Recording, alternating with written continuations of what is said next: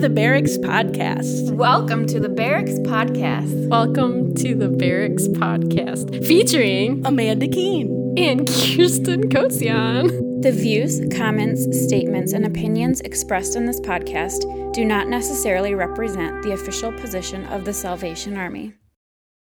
So, this episode, we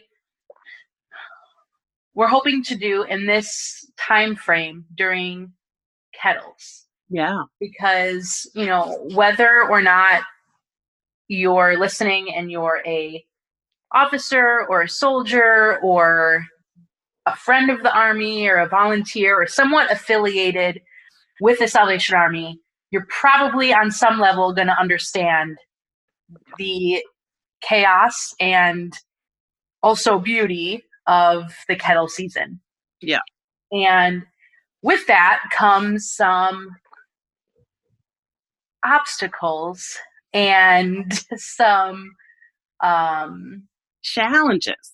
challenges. Yes, yes. And so, an episode on balancing or a conversation about balancing life and ministry, I think would be a good conversation to have at this season. hmm Yeah, we did this on purpose. Yeah, no, totally, totally. Well, it's so funny too because um, this is another thing that I think the conversation is starting to change more broadly about work-life balance in the world in general of work. Um, Yeah. I just had an in-service where I work at Wheaton College this week. Um, for all of us in the student development section of administration, um, about work life balance. And in response to that, folks from other departments um, are like, hey, if student development can have work life balance, can we have work life balance? You know, like- um, Yes. so it's an interesting, it's an interesting um, issue. I don't think that's a 100% unique to the Salvation Army. right. Christmas time does make us like bonus, bonus crazy. Mhm. right. Double Bonus, bonus crazy. I like that. Yeah. We should coin that phrase. Bonus, bonus. bonus, bonus crazy. But yeah, you're totally right. This is a this isn't unique to the Salvation Army. This is a this is a thing that Yeah. as long as you're a human listening, then you can relate to this on some level. Um, so let's just dive right in. Sure. And Karen, you are a doctor, aren't you? I am. I am. That's, that's a big deal. Do you want us to call you doctor? Um, I usually say to people they only need to call me doctor if they're paying to see me. Um, so Wait, are, are you charging us? no, She is doing this for free, people. I am no, I um I am referred to uh, by doctor in my places of employment. Um, usually Right. because my education is required for the work that I do. Mhm. Um, so in that context, it's appropriate. But outside of work, I really don't have a thing about being called Dr. Hurula. That's not. It's kind of weird for me. So Karen is fine. Right. Well, good about- because it would have been really Dr. awkward because? I've never called you that, Dr. K. Doctor. oh gosh back before i graduated and i even was a doctor um eb jordan got a hold of my phone and like recorded this really weird voice um saying paging dr karen paging dr karen to be my ringtone so then every Oh, time my no. phone rang and like i didn't know how to fix it because i was not technologically savvy I did that to my phone so we had to figure that out because I really didn't want people hearing that being my ringtone. I wasn't a doctor yet. So, like, what was wrong with you? So, yeah. That is awesome. But I, I wanted to bring that up because I think it's significant and it's something for you to be, you know, proud of, and you've done that, and that's a really cool thing. Um, so, do you want to, before we dive in, do you want to just give us a little bit uh, background about who you are, um, what you're about, whatever you want to tell us? Yeah. Um, so um, I'm a wife and a mom, and um, most people in the territory, and a lot of your listeners know my family. Um, We've been soldiers at the Oakbrook Terrace Corps for more than 20 years. Um, when I was in high school, I felt um, called to be a psychologist, and I went to my high school guidance counselor in the middle of my senior year of high school when I was taking my first psychology class. And I'm like, I want to be a psychologist. And she's like, Oh, Karen, you really can't do that because you're really not smart enough for graduate school. What? So, yeah. So um, I don't think she was actually saying I wasn't smart enough to go to college, but that's kind of how I interpreted that.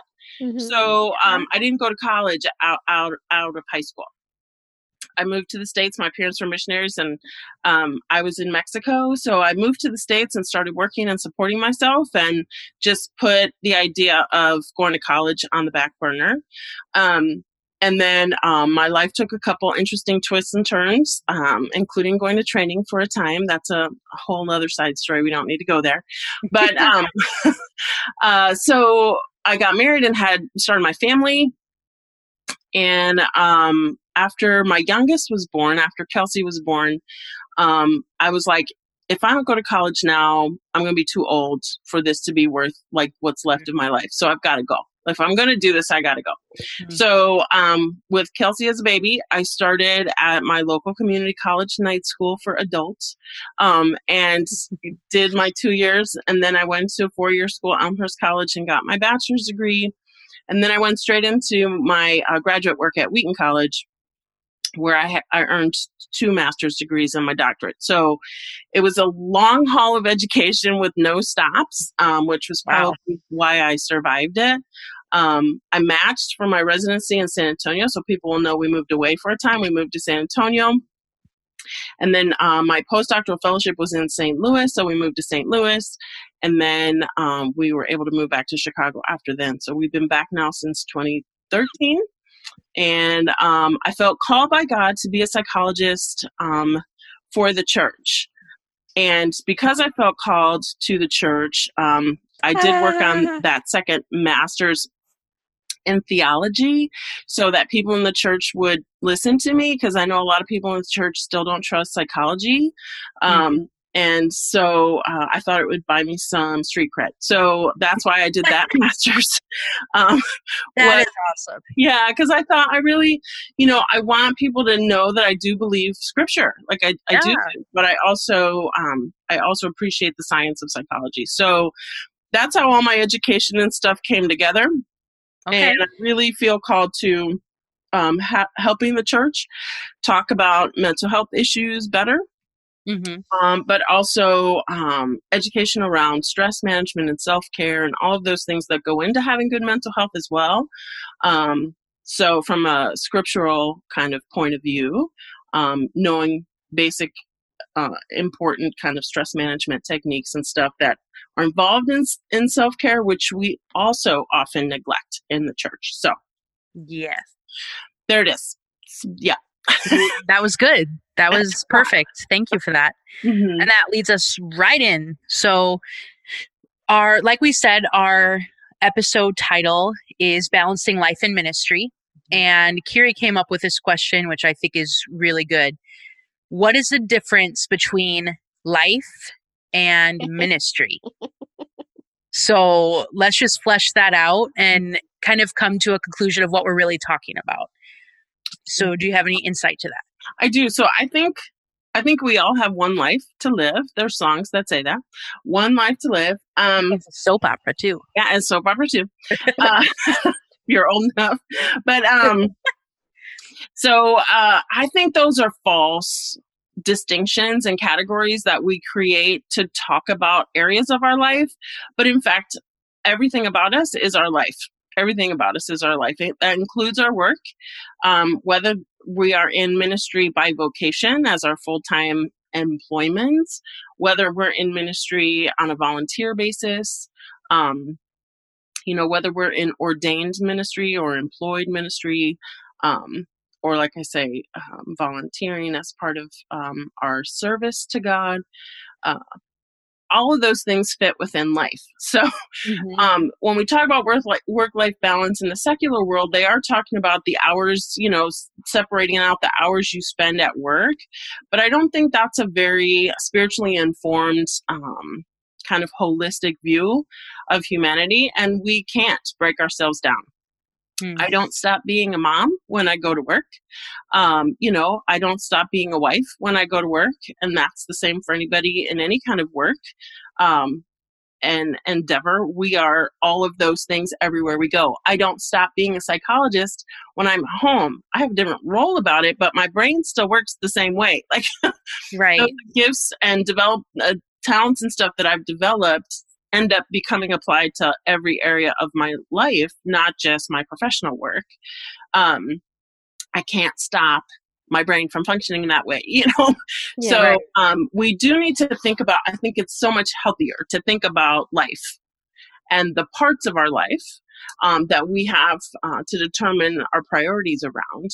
Um, and so balance uh, ends up being a much more fluid and dynamic kind of thing than like uh okay i'm going to write this out and every day i'm going to have two minutes for this and five minutes for that um we we usually hurt ourselves a little bit when we're overly rigid um, about those kind of delineations um, but i don't think that i ever stop being a child of god you know as a wife. I never stop being a child of god as a psychologist you know Right. all of the, all of the things that make me me are all of the same things that make me me in every area of my life but it's all one life Mhm. yeah. so does that make it fuzzier or like more difficult to talk about No, Carrie, do you have any input to that? Or in- Um, no, I think that's like pretty much maybe what I was kind of thinking about. But like, so I've been, what is it? Like, I've kind of been like going through a thing where I am trying to like make more boundaries in my mm-hmm. mind about like who am I and then who is my job? Mm-hmm. Like who mm-hmm. goes to work?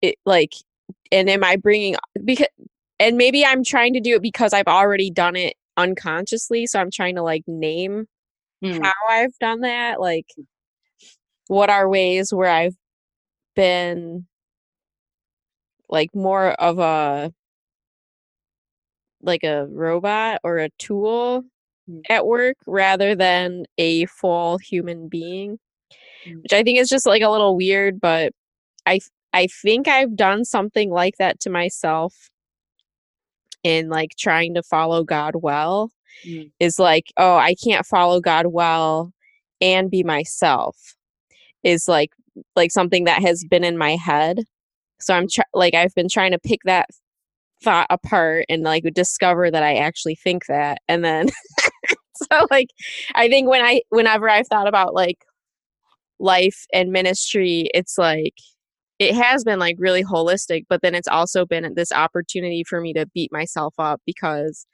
i'm not that good of a person or like i'm not as perfect as i want to be et cetera et cetera. So then how can i have a good ministry if i'm a really screwed up person? Mm. oh. um, so that's kind of like where i was which is like a little bit of a different thought. Hmm Well, and I will say this because uh, I probably allude to this in, in some of the other questions you you asked me to think about, but um, I think I heard that message too much growing up too. That like you know I'm sinful and bad and evil and all these things, and I want to be more like God. So I'm just gonna put put myself in this ministry position or service position, and I'm gonna do this thing um, because that's better than me being me, right? Because I'm a hot mess. So I'm going to be the girl guard leader, or I'm going to be the Sunday school teacher, and I'm going to show up and I'm going to put on this face and I'm going to do this job. And that's better than me being me because I'm a hot mess. Mhm. Um, unfortunately, what I think that has done, and that's been the message I think in the church for a really long time, uh, we haven't talked about humanity well. We haven't talked about all the areas of what makes us human. Most importantly, I think our emotional life.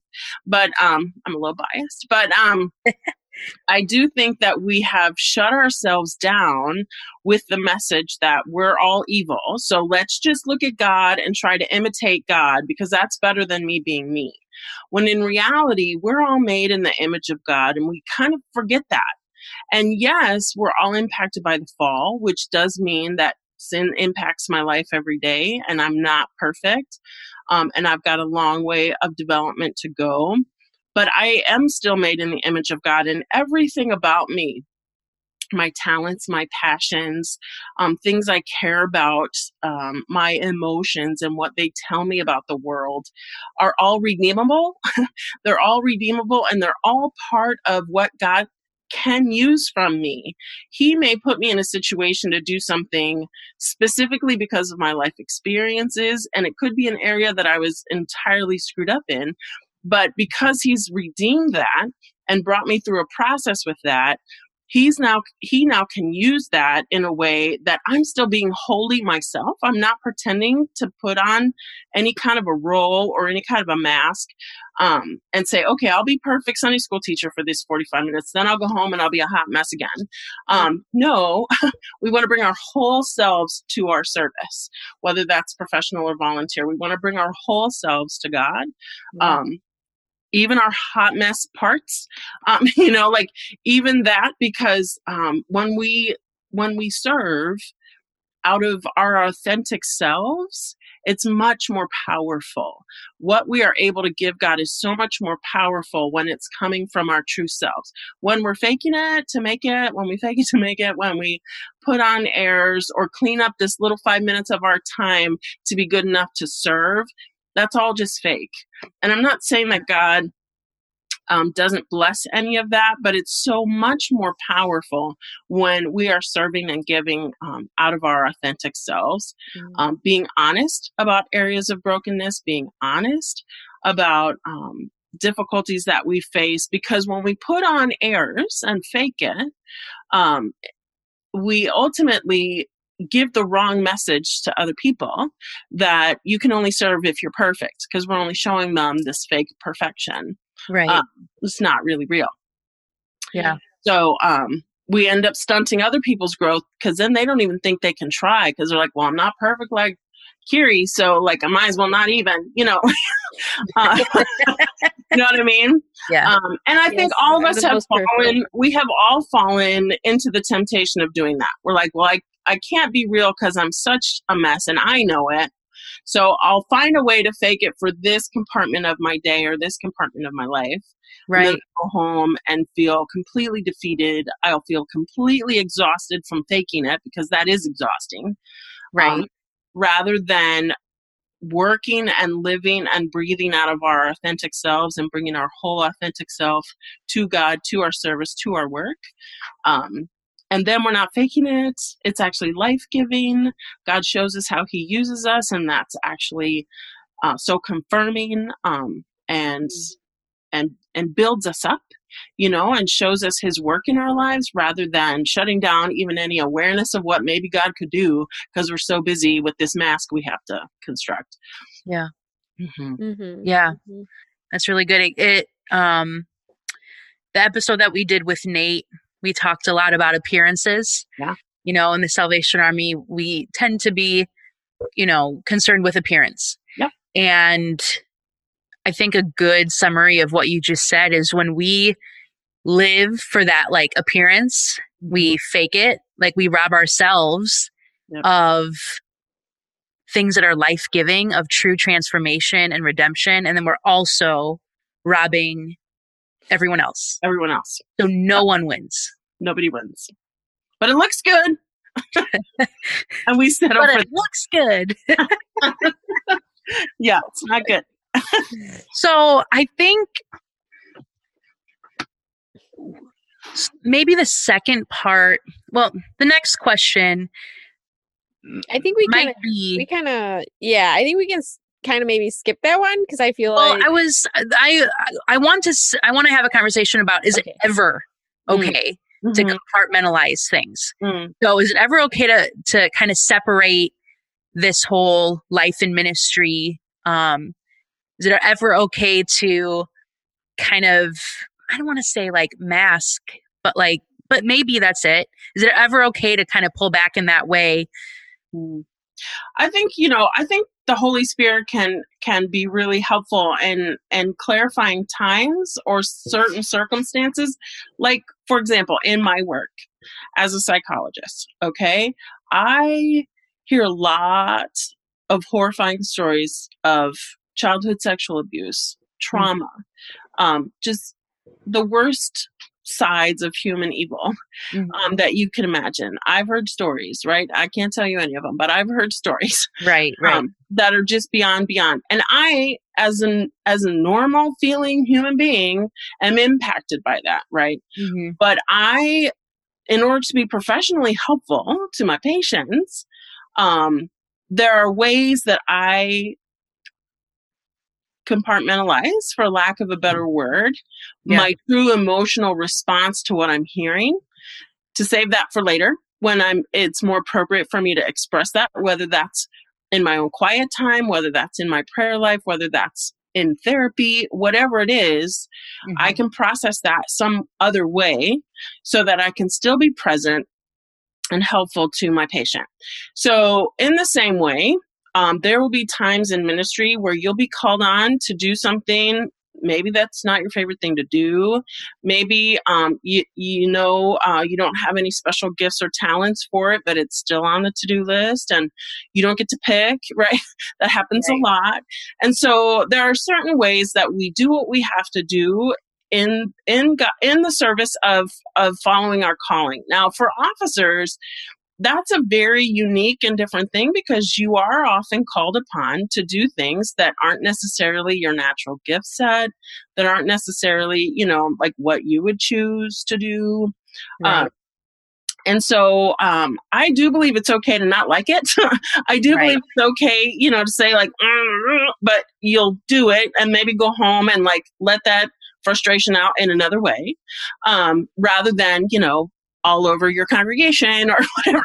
right. There, are, there, and that's like that's a that's that's a matter of professional integrity and maturity Mhm. in a kind of a general way. Like all of us are called upon to do things from time to time that we don't love, um, Right. but we do them. Um, and if it does cause a lot of angst or frustration or whatever, we do still need to be honest with ourselves and and find other ways to release that frustration. Um, and so there are times sometimes when we might have to hold on to our normal natural response um, to things and, um, you know, to push forward uh, in order to be professionals that we all are. Um, and I think anybody who's a professional of anything has to do that to a certain extent, right? Um, and I don't think that's unhealthy unless we're never aware of our true feelings. Like if we have gotten so good at burying our true feelings that there's just a mountain of frustration in there that we have never allowed ourselves to come back to and say, man, you know what? I really hate that part of my job. Mhm. Um, today was really bad because I had a lot of that, you know, like, or whatever. And if we don't let that out and process that out and have people that um, we can be truly honest with, whether that's accountability partners, prayer partners, best friends, girlfriends, whatever, you know, that you have around you where you can, you know, really let your hair down and be honest. So I think we all are called upon to do that from time to time but i don't see that the same as like faking it for permanent and you know never never being honest with yourself or others um, about your true um, feelings about things so Good. yeah. does that answer yeah, that and, and I I think that is a lot of like what I've like I had internalized a lot of messages about like, well, you know, this can't say this no is your call. Yeah, you can't say no, but like you should be happy all the time Mhm. about everything that you're doing because you're doing it for God. Like um, and it's like, well, okay, I can be happy all the time, but Mm-hmm. that means I have to turn part of my brain off. right and then you're then you're your Yeah. half half of your life right? So that's not okay. And i think when we do things for our job whether we work for the salvation army or we're officers um, we we automatically say we're doing it for god. Um, and i would like to make a little distinction there. We are doing it for the salvation army. Um, if we were only doing what god asked us to do based on our gifts and who he made us um, maybe he wouldn't actually be asking that of us but due to our employment with the Salvation Army, we may be required from time to time um, employment or you know vocational ministry. Right. Um, you know, you're going to be asked to do things that it's because the Salvation Army needs you to do them that didn't necessarily come from God. And I think it's okay to make those distinctions. And I think it's okay to say, I don't love everything my job makes me do. Um, you know, let's just be honest about some of those things. It's not like we're not going to do them. Maybe we'll still do them, but we can honestly say, yeah, this is not my favorite part. Right. Um, I've been pr- pretty vocal in my church community about the types of things I don't like to do. Mhm. Um, and so um, I, I get a little bit of pushback from that. Not that I much care about that because I, I don't, but um, you know, like, oh, Karen, everybody does this, and I'm like, yeah, uh huh, no, I don't, I don't. I, I'll do a lot of other things, and and and I do do other things, but when it's called upon, like, well, this is the Sunday we all do this, I'm like, yeah, no, like I Mhm. still don't feel like God's calling me to use my life that way. Um, Yeah. and we're not used to doing that. I I say I Right. think I'm pretty unique um, in doing that, even as a soldier. Mhm. Um, I think uh, as a lifer, you know, and someone who's done everything, you know, pretty much you can do in the Salvation Army except actually get red on my shoulders. Um, I'm like, I got close. I got far. but, you know, That has to count for something. something. Um, but I mean, you know, you know what I mean. Um, I think it is fairly unique um, because of the response I get. People look at me like, "What? You'd say no to that?" And I'm like, mm, "Yeah." Now, if God told me to, I'd like to believe I would do it. But Mm. like this year, people came to me and said, "Hey, Karen, will you cook the meal for Community Care Ministry Sundays?" And I'm like, "Yes, yes," because nursing homes are not um, for, for Karen. I the- the- love going. me Oh, and, and I- you should go and you should go a lot and i, I love. I will go. and my officers love it too caleb sen talks about how much he loves it. Like that is so great. Like so so great. I know others do. I don't. And so i'm like oh. having anything else to contribute to that and i'm happy to and i'm like cook for 75 people? Sure. I will do that. See, I that's the one that I'm not comfortable doing. see there you go. So You guys that's should be a why good team. that's why we're all part of the body. We all and need I- each yeah, other. exactly. and I think if we can all just be more honest uh, and and really speak up for those things and those differences, we would end up being recruited to do some of the things we enjoy more, right? And then we'd be happy in our service instead of Yeah. grumpy and resentful and you know uh, about it and go home and have all this frustration to process. And again, I know that that's not always possible for people who are employed in ministry uh, vocational ministry like you can't just say no but um that's why it's so important to be honest to be Yeah. honest at least with yourself and your closest people this was a high frustrating day for me i just need to let that out Mhm. um i think it's so much healthier to do that than to pretend you're happy and you know jesus all the time because we're not happy all the time um, Right. and we hard we harm ourselves when we're not honest Yeah, that's good. That leads us into boundaries. Yeah. Is Karen is so excited to talk about this. She's clapping. Yes. uh, so, so where do healthy boundaries come into play? And I, let's just not make the distinction anymore. So, when talking about life, where do healthy boundaries come into place? And if someone, because I'm sure someone out there is not great at, and maybe even on this video call right now, is not great at creating boundaries, Huh. um, what might be some first steps? hmm hmm It is so, um, so, so much a problem. Um, again, I think because ministry naturally draws to it people who have a helpful nature. Um, Right. Even if you're not twos on the Enneagram, they're they want to help people. They want, you know what I mean? Mhm. Like I think there's a lot of us in the church who kind of have a heart for people. Like, hello, Right. we wouldn't be there, I don't think. Um, and so it can feel like what that means is I say I say yes if someone needs me I help. If you know if something new comes up at the last minute I wasn't planning I'll jump in and do that too. And um, why? Because I'm I want to help people you know or I'm in ministry and this is what um, this is what ministry is. It's 24 7 well i'm here to tell you that never ever was that taught in scripture we have no examples of that but what we do have examples of is um, of moses being um, spread too thin uh, and having to delegate to judges we had you know like everything about scripture shows us boundaries. So Mm. in creation, right? Every day was boundaried, and then we had a day off. And we were mandated in creation. And that is kept up through all of scripture, the importance Mm. of proper Sabbath. That's a major boundary most of us violate. Somehow, somewhere, we got the message that that 10th commandment doesn't apply to us. Like we can just ignore that one because we live in such a busy time Mhm. As if it wasn't consistently violated throughout scripture as well. God knew this was going to be a struggle bus for us because it's a pride issue. Not taking the Sabbath is a pride issue, and that's a major boundary most of us violate.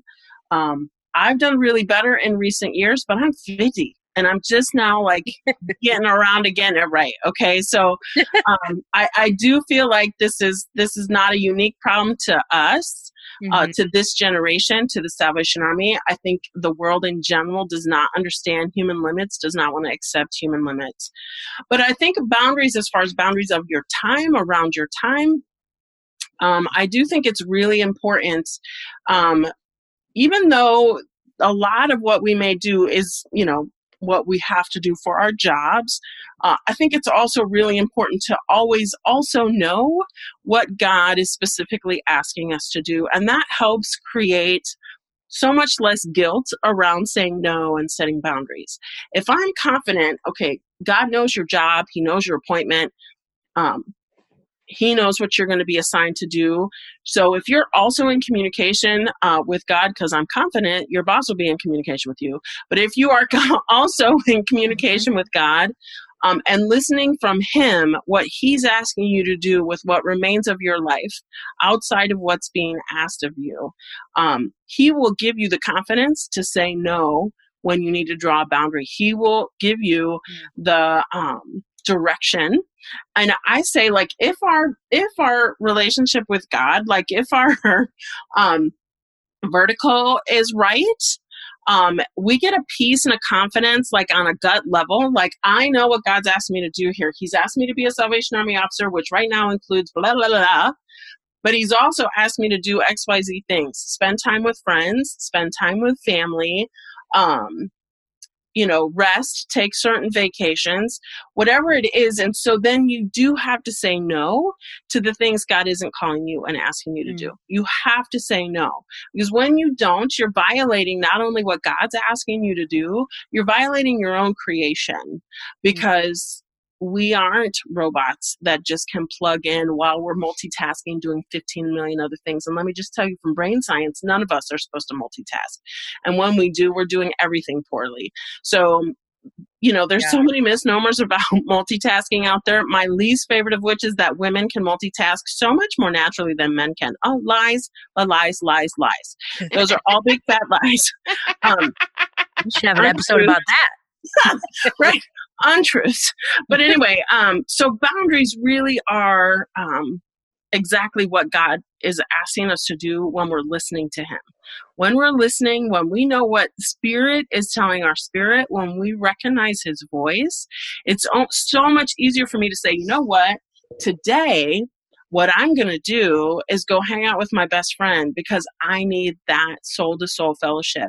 I need that. That's what God's telling me my soul needs. So I'm going to do that, which means I have to say no to this. I can't go over here to do that. It comes with boundaries. If we're not listening to God, who are we listening to? Everybody around us, then we're doing whatever crapola is being thrown at us to do. And so then what are we? We're tired, we're cranky, we're resentful, we don't have the communion that God knows our soul needs and tried to tell us to go get, you know? And mm-hmm. so boundaries need to be all over every decision. I remember when I was in graduate school, I had this revelation at one point where I needed the wisdom of Solomon at that time. I literally would pray, God, tell me, should I do this homework assignment right now? Or should I should I do this thing at the core or should I go hang out with my friends from school? Like sometimes I'm no good to anybody until I get this homework done. So I just need to get this homework done. Sometimes I'm no good for this homework. I, my brain is not firing. I need to go recharge in some of the ways that God has for me to recharge. Um, and I didn't always know, and it wasn't always necessarily based on other people's agendas that that that actually worked. Like my spirit didn't line up with my syllabi. So, like, you know, it might have been due tomorrow, but my producing that homework tonight was going to be a terrible paper. So, I'm going to go hang out with my cohort girlfriends and we're going to be humans for five minutes um, Right. because we need that too. And so, boundaries boundaries really come out of our spirit's relationship with the spirit. Hmm. It's so much easier to say no to things when we have that confidence, when we know it's coming from God. I'm not just saying no to you because I'm a jerk. I'm not just drawing this boundary because I don't want to be nice. No, I'm doing this because I'm obeying God, and this is what He's asking me to do. So I'm not going to do the things He isn't asking me to do today. Um, and sometimes it does feel like we're praying for the wisdom of Solomon, but I think the better practice we get at that, it's not such a foreign language. You know, like the Spirit speaking my to my spirit is no longer a foreign language. So when He moves me to say yes or no to something, it's not it's not a difficult decision. And Mhm. obviously, all of us are in different stages of life. If we're married, you know, we have spouses we have to talk things through with. If we have children, you know, we may have priorities based on our parenting responsibilities. And um, I don't think God ever directs us to do anything that's in violation to commitments like that that we've made. Those are covenant um, commitments that we've made. And so he's not going to say, yeah, blow off your family. You know, like right. he's not going to he's not to direct us that way. Um, he would never t- he would never tell me you know to uh, blow off scott's opinion and just do whatever the heck i want. Like that's just not that's just not the way the spirit would commune with me. The spirit knows i'm married. The spirit knows i have children right? Mhm. the spirit knows i have a job. So i can trust him and his direction to be in line with all of those other things that he already knows exist in my life and um, are big priorities and he meant them to be big priorities. So we're not in violation of anything here. So you know what i mean? So i think um, we get hard on ourselves because somehow we've believed that saying no is mean Hmm. drawing a boundary not availing ourselves of every single solitary opportunity is somehow hurting us when in fact maybe you just need a nap you know like maybe like the spirit knows you are you're running ragged and instead of going out to the movies with your friends you really should just take a nap Right. Um, and we are afraid of missing opportunities we have severe fomo um, in life in general like we just do yeah. um, and so we follow all the fun glittery things uh, without listening to the spirit and so he's like okay when you when you want to know i'll tell you i'll tell you what you should have done i'm here like trying Right. to get through to you you know Yeah. but we stay so busy we can't hear him at all Yeah. I think that's isn't it interesting how everything goes back to listening to the spirit. Yeah. And there are some concrete things you can do like to get your juices flowing around boundaries and if you have not read the book boundaries like literally that's the title Yep. read the book boundaries like just do it like it'll help you in a lot of ways because it'll show you scripture and it'll show you examples of how god set our lives up to be boundaried and ordered and not chaotic and exhausting like Yeah. god does not order chaos and he does not order exhaustion but Mhm. somehow we think that's godly we've decided somewhere that that's godly. So if you really struggle and all of your like modeling and teaching in the church like feels like it grates against that, read boundaries. I just just just like Amazon boundaries and just do it. yes. Mm-hmm. So often it seems that there's this like unspoken badge of honor that people wear in the Salvation Army. And it seems like just what you're talking about the busier we are, the more chaotic things are, the more tired we are, the better officer we are, or the better soldier we are, or, you know, whatever. Um, and I think if you're listening, this is probably like everyone I talk to, this is a thing. This is a real thing. It's a total real thing. It's a thing. And then when you actually, you know, you put up these boundaries, right? Then you have to battle this like guilt and shame of, wait, I've created this boundary and I'm not doing this thing that everybody else is doing because they didn't say no, you know? Mhm. So th- then come, and that's a whole other thing with comparison, but wh- what do you think are some ways of actually breaking this thinking? And I know it's so, it feels very systemic. It is. Um, so I, I don't know if you have maybe some tangible things or practical things that can help with this. Yeah. So I think workaholism um, has become the the favored addiction. Um, we can talk about addiction from a million different ways, but it's almost always a distraction from the real work of our lives. Mm-hmm. Um, so, um, if we are allowing ourselves to be so busy with work that we aren't having intimate relationships in real life with people, whether that's our spouses, families, best friends, you know, our, our important networks, uh, we can stay so busy that we're not actually connecting with anybody. And that's not at all the way God created us. Um, and so we're addicted to people pleasing. We're addicted to making everybody happy. We're addicted to the accolades and the rewards we get. Um, from working so hard and being seen as also long suffering, you know, like we worship Mhm. that. Um, and we also have mottos within the Salvation Army culture like that and better will do. Like nothing we ever do is enough. Like we're never enough. That program wasn't enough. That program, that and better will do. And we throw that about and it's really like on the border of toxic to say stuff like that. I'm never saying that there might not be improvement to be made. Sure. I'm never saying we shouldn't be striving for Mhm. our best. But that and better will do says we're never enough. What I do is never enough. What we've produced is never, God doesn't even accept it. Better would have been better. Um, and so we have that in our system, in our own language. Um, we are doing the most good. Like, don't even get me started on that one. Like, hello. Right. um, Doing the most good is just really unhelpful. we have stuff like that um, in our culture. Um, we honestly live in a society that this is pretty common to as well. But what strikes me about that is that the church is supposed to look different. Right. You know, people of faith are supposed to look different. We're supposed to be marching to the beat of a different drum. Hmm. And that is not a faster drum. It is a drum that is in step with the spirit, which tends to be slower. If you look at God's rhythms, he tends to be a slower rhythmed God.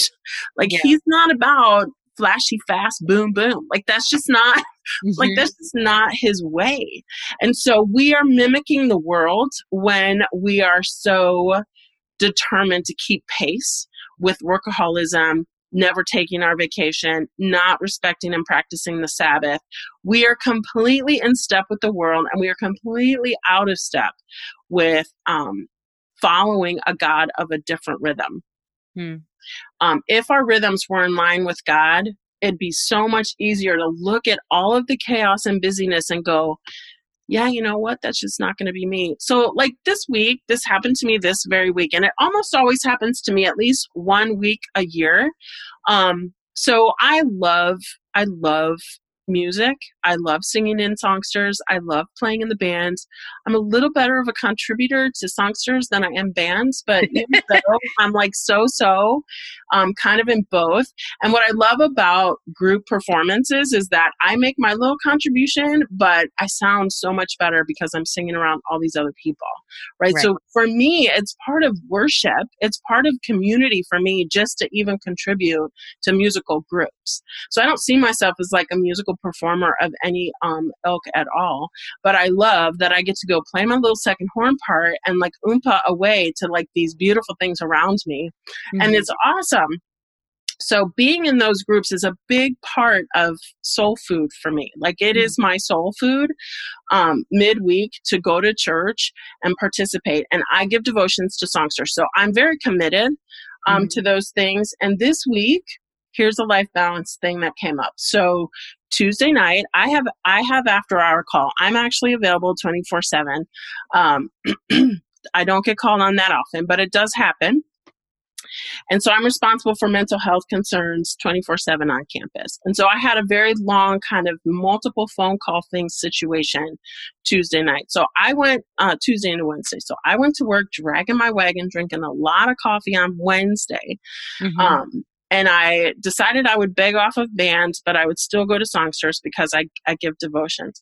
And by the time I got to five o'clock in the evening on Wednesday, like I just couldn't. Mhm, Like I couldn't. mhm. And it was one of those things where I was like, yeah, like my heart really like would love to, but my body is saying, um, no, you're done. You're done. You gave through your sleep hours, and so now your body is saying sorry.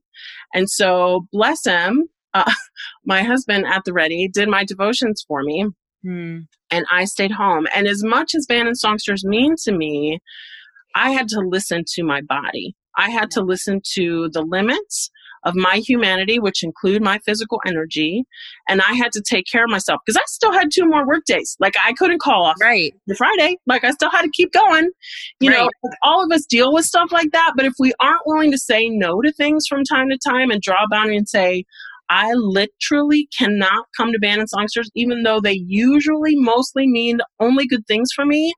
Right now, I need to be in my jammies, curled up under a blanket. Right. Um, and so that's what I did. Um, and so everybody's circumstances are different. I'm not saying everybody has to run out and do exactly that. I'm just saying you have to be in tune. You have to be in tune with yourself and not care if someone's going to have a bad opinion of that. Like, I don't care if someone has a bad opinion of that. I know what I needed. I Mhm. listened to what my body needed, and I was much better Thursday and Friday. Like, I literally felt like a new woman by the time I got to work on Thursday Hmm. because I listened to what I needed. And so I think when we praise like this never missing anything attitude, the FOMO and the people pleasing, we're always going to be mindful of guilt and shame, but that's also not coming from God. Right. Like if, you listen to God and what the Spirit told you to do, which for me was take a nap, um, yeah, no guilt, no shame, zero, like 0 Mhm. big fat zeros. So again, once we once it's coming from that confidence in our spirit that it's what we were supposed to do, then the people who want to shame me or blame me or guilt me, like like I don't hear that. I don't receive that. I don't take that in. And if someone wants to come and say something to me about it, I'll be happy to tell them why I didn't go. And it's not because I'm a lazy butt. I promise you. You know, like I just don't. Um, but I know that is such a hard thing. It is such a hard thing. And we do prize and praise um, workaholics. We do. And we all need to get better at recognizing how sinful that is, that that's a wrong, that's a wrong um, direction of our priorities altogether. Um, God never called us to workaholism. He never called us to never having time for our hobbies and our passions. He never asked us that much. We started teaching that, so we believe it, and it's not scriptural. Yeah. It's not. Yeah. I want to close with I know this is not something I put on the questions, Karen, but can you close us out with some very practical, tangible tips on working toward balance, whether that means, you know, listening to, you know, connecting with the spirit, listening to our needs, mm-hmm. living that out. Can you just give us some very practical, try this, you know, mm. try this over the next week or whatever? Yeah.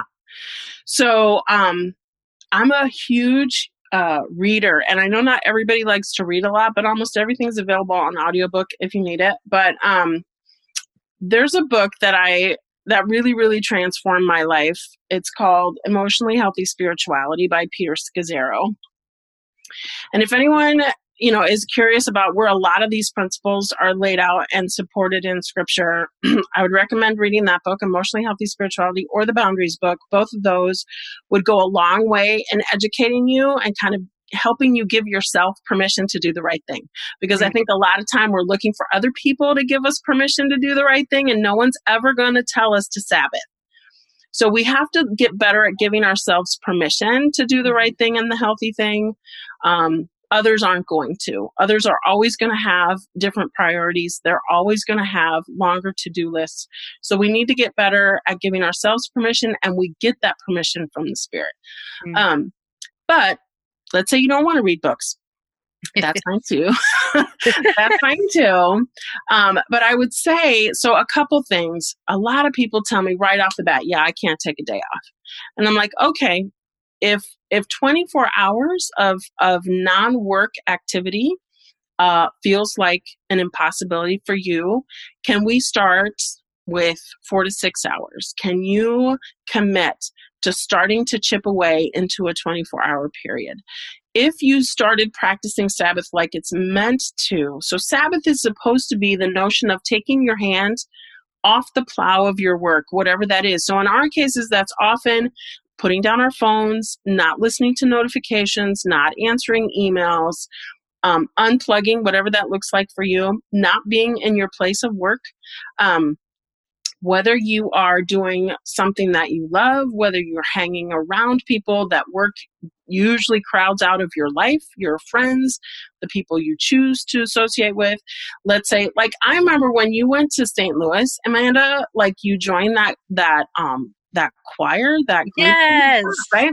And I was like so proud to see you like make community for yourself around something that was meaningful and important to you and you didn't give up something that was passionate for you that i'm sure gives you life right? And gives you like uh it's like a breath and it's like rejuvenating and re-energizing. So that's what sabbath is supposed to be for. It's supposed to be for the time that we need to on a regular basis be practicing the things that give us life and regenerate us.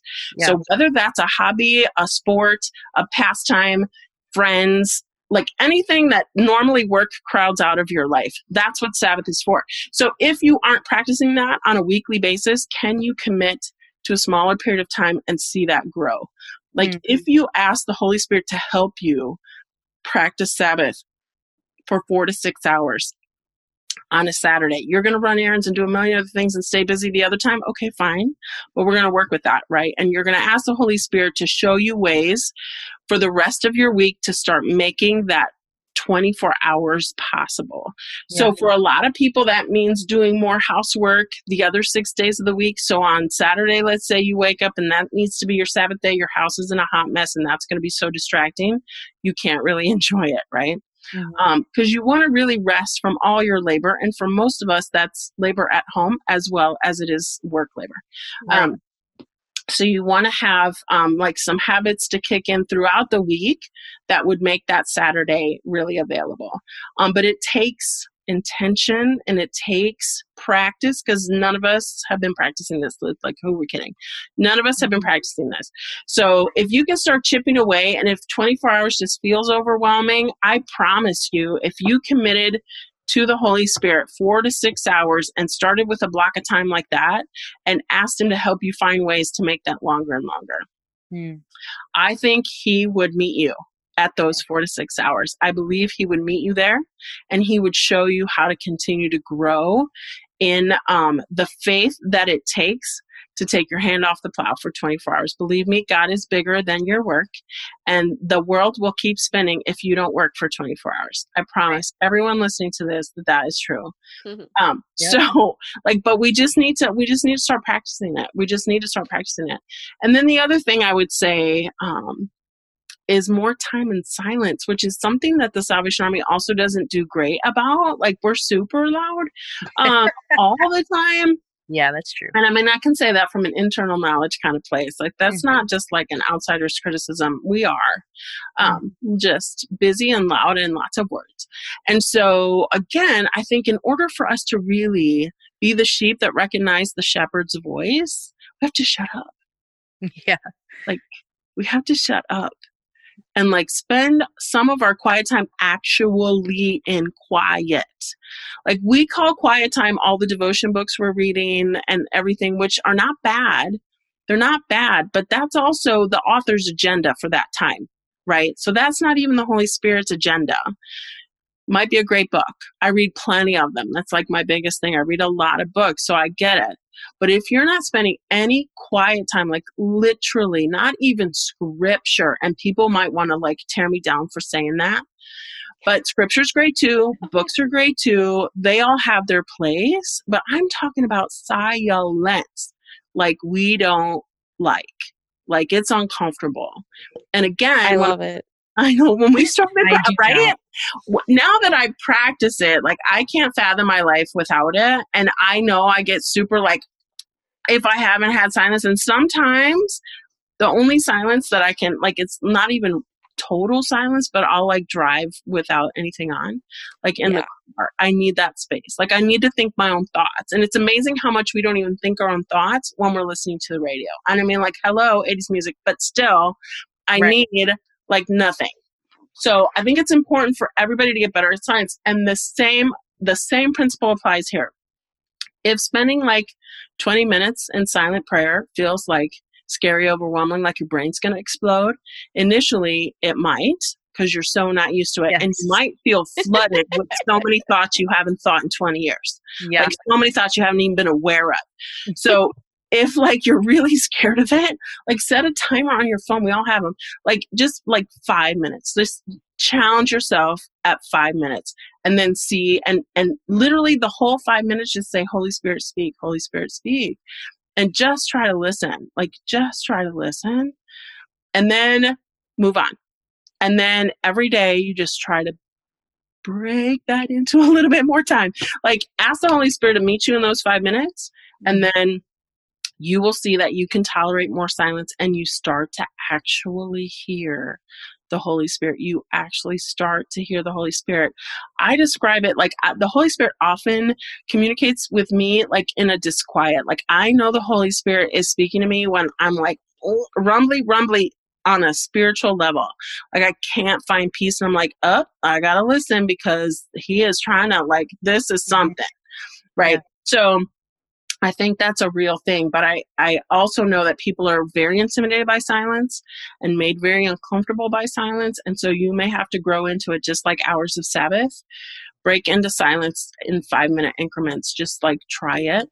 Um, you may practice like when like I do, like driving to work and just noticing more of your environment as you drive to work. Because it's amazing how much we don't even notice what we drive past because we're again 80s music just singing our tunes and like you know whatever. And so um so now you know how old i am but um, um i think we all have to grow in these areas. I've been working on it for a long time and i know i still have room to grow.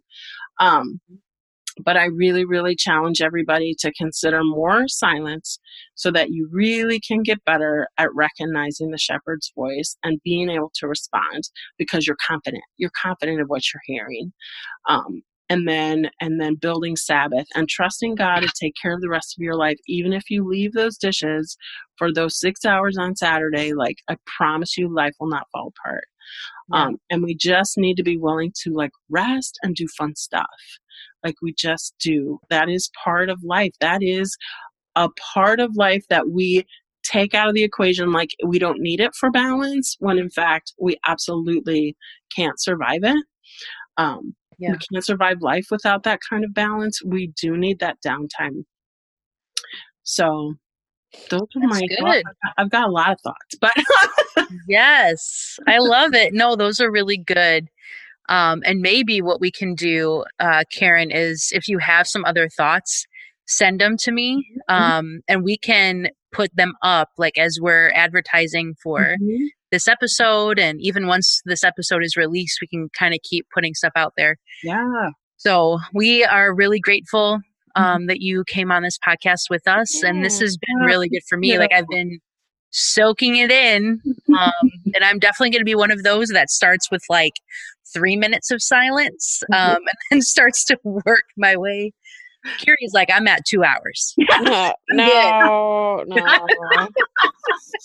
No, okay, sorry, so only one and a half. I mean, I I grew up being told that as an extrovert, like I didn't need downtime, which is Sure. just so false.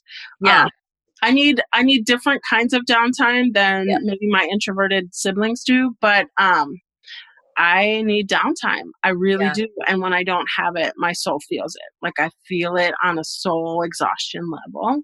yeah, Um, so this isn't about personality types. This is really about our souls. Um, and so, yeah, I really, really value downtime now. But it took me, it took me lots of years, and I was way older than you, Amanda. So you're like way ahead of the game. well, good. I'm glad I'm ahead of the game. Um, so thank you. You're We welcome. appreciate you. Yeah. And those of you listening, uh, if you're going through kettles, you know, just check on your friends. Sometimes, you know, just in normal life, we need to check on our friends, but definitely during kettles. Yeah. Um, if you're not driving right now, shoot a text to those uh, friends you have that are doing kettles just to say, hey, are you alive? And, you know, what do you need? Oh, yeah. Make sure people are eating. Eating is so important. Eating is It very important. So important to eat healthy food. And Yeah. a month of fast food will make everyone sick. Like literally sick. That is, I just told Kiri, I was like, I spent a little over $200 on groceries before Kettle started. I have some freezer meals prepared, and I am convinced, like, it's my goal to not eat any fast food during Kettles. Like, I it- hope so. I will pray for that for you, Amanda. yes, please I- do. I literally will because Everyone I listening. hate to see how unhealthy it gets for officers and employees of the Salvation Army during this time. Yeah. Um, and like my husband is like the king of like Christmas and kettles. Like that's like his jam. Mhm. Um, and I just always like was like cringy about how unhealthy it gets, like just time wise. So like I've lived it. I've lived it uh, Yeah. in my house. Like I get it. I get how un like out of control the hours get, and it feels like okay, everything Karen says I can't do. Like I, I totally understand, but it does take intentionality. Like Yeah. pre-preparing meals. It does take it does take that kind of stuff. If you haven't started like having Aldi delivered to your house, like girl, that has changed my life. That literally is how I had. That's how I spent over two hundred dollars. That Aldi's, they came and delivered those groceries, and I Oh, was like, I'm giving you Oh yeah, tip. bless. You had I've to bring in like ten bags. yes, yes. Oh yeah, Instacart Aldi is my lifesaver. That yes. dry, dry shampoo. Like There's another tip, people. Dry shampoo and Instacart Aldi. Instacart Aldi just makes life better. I think we're we need to we need to get a sponsorship now. Ca- Yes, all we these do. please sponsor our podcast. Yes, Aldi's and Instacart and dry shampoo, people. Yeah. Well, you guys be in prayer for me because I've been thinking about starting my own podcast. Um, and I talked to I talked to Zane in band practice one night. I'm like, Zane, I'm gonna say this out loud before I lose my nerve, but I think I want to do my own podcast. And he's like, Yes, girl. yeah. That So- would be so great. Well, we'll have to have you back when you start your love to. podcast to I would love advertise to. your podcast. Thank you. So yeah, I gotta get on the ball, but I do just feel like, uh, yeah, I have a word. So yeah, cool. Yeah. Yes. Well, we'll be praying for that. All you listeners, pray for that. Pray that I can um stay no fast food, just like really take care of myself, be healthy, and check on your friends, people. Make sure they're okay. But Hook yeah, 'em up. pray pray that I eat also though. yeah, yeah. Pray that she eats and not just uh Eats, Dina okay. Chips. Well, I don't even have any right now, so like that's not Oh, even an option. Yeah. But we do want you to eat real food. Yeah. Eat real food. Eat I real- have some real food in my house. okay. I have yogurt and milk. That's awesome. okay, might want to get more. But on that note, so we don't turn into a podcast that is two hours long. This is about the gro- let you this all go. grocery. This is our grocery list. Remember, we always talk about our groceries. You do. You guys have talked about your groceries before. well- I heard that. Yeah. okay, people, we're All out. right. Bye.